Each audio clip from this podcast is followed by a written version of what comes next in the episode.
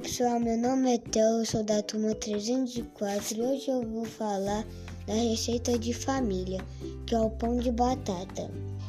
Vamos lá, ingredientes: duas batatas cozidas e amassadas, 700 gramas de farinha de trigo, uma colher de chá de sal, quatro colheres de sopa de açúcar, meio copo de óleo, meio copo de água morno, 30 gramas de fermento biológico, um ovo. Modo de preparo: bata todos os ingredientes no liquidificador, menos a farinha.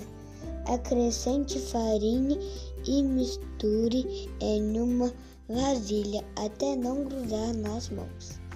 Faça pequenas bolinhas e deixe descansar por 30 minutos. 4. Leve ao forno médio por 30 minutos. Essa é a receita da minha família.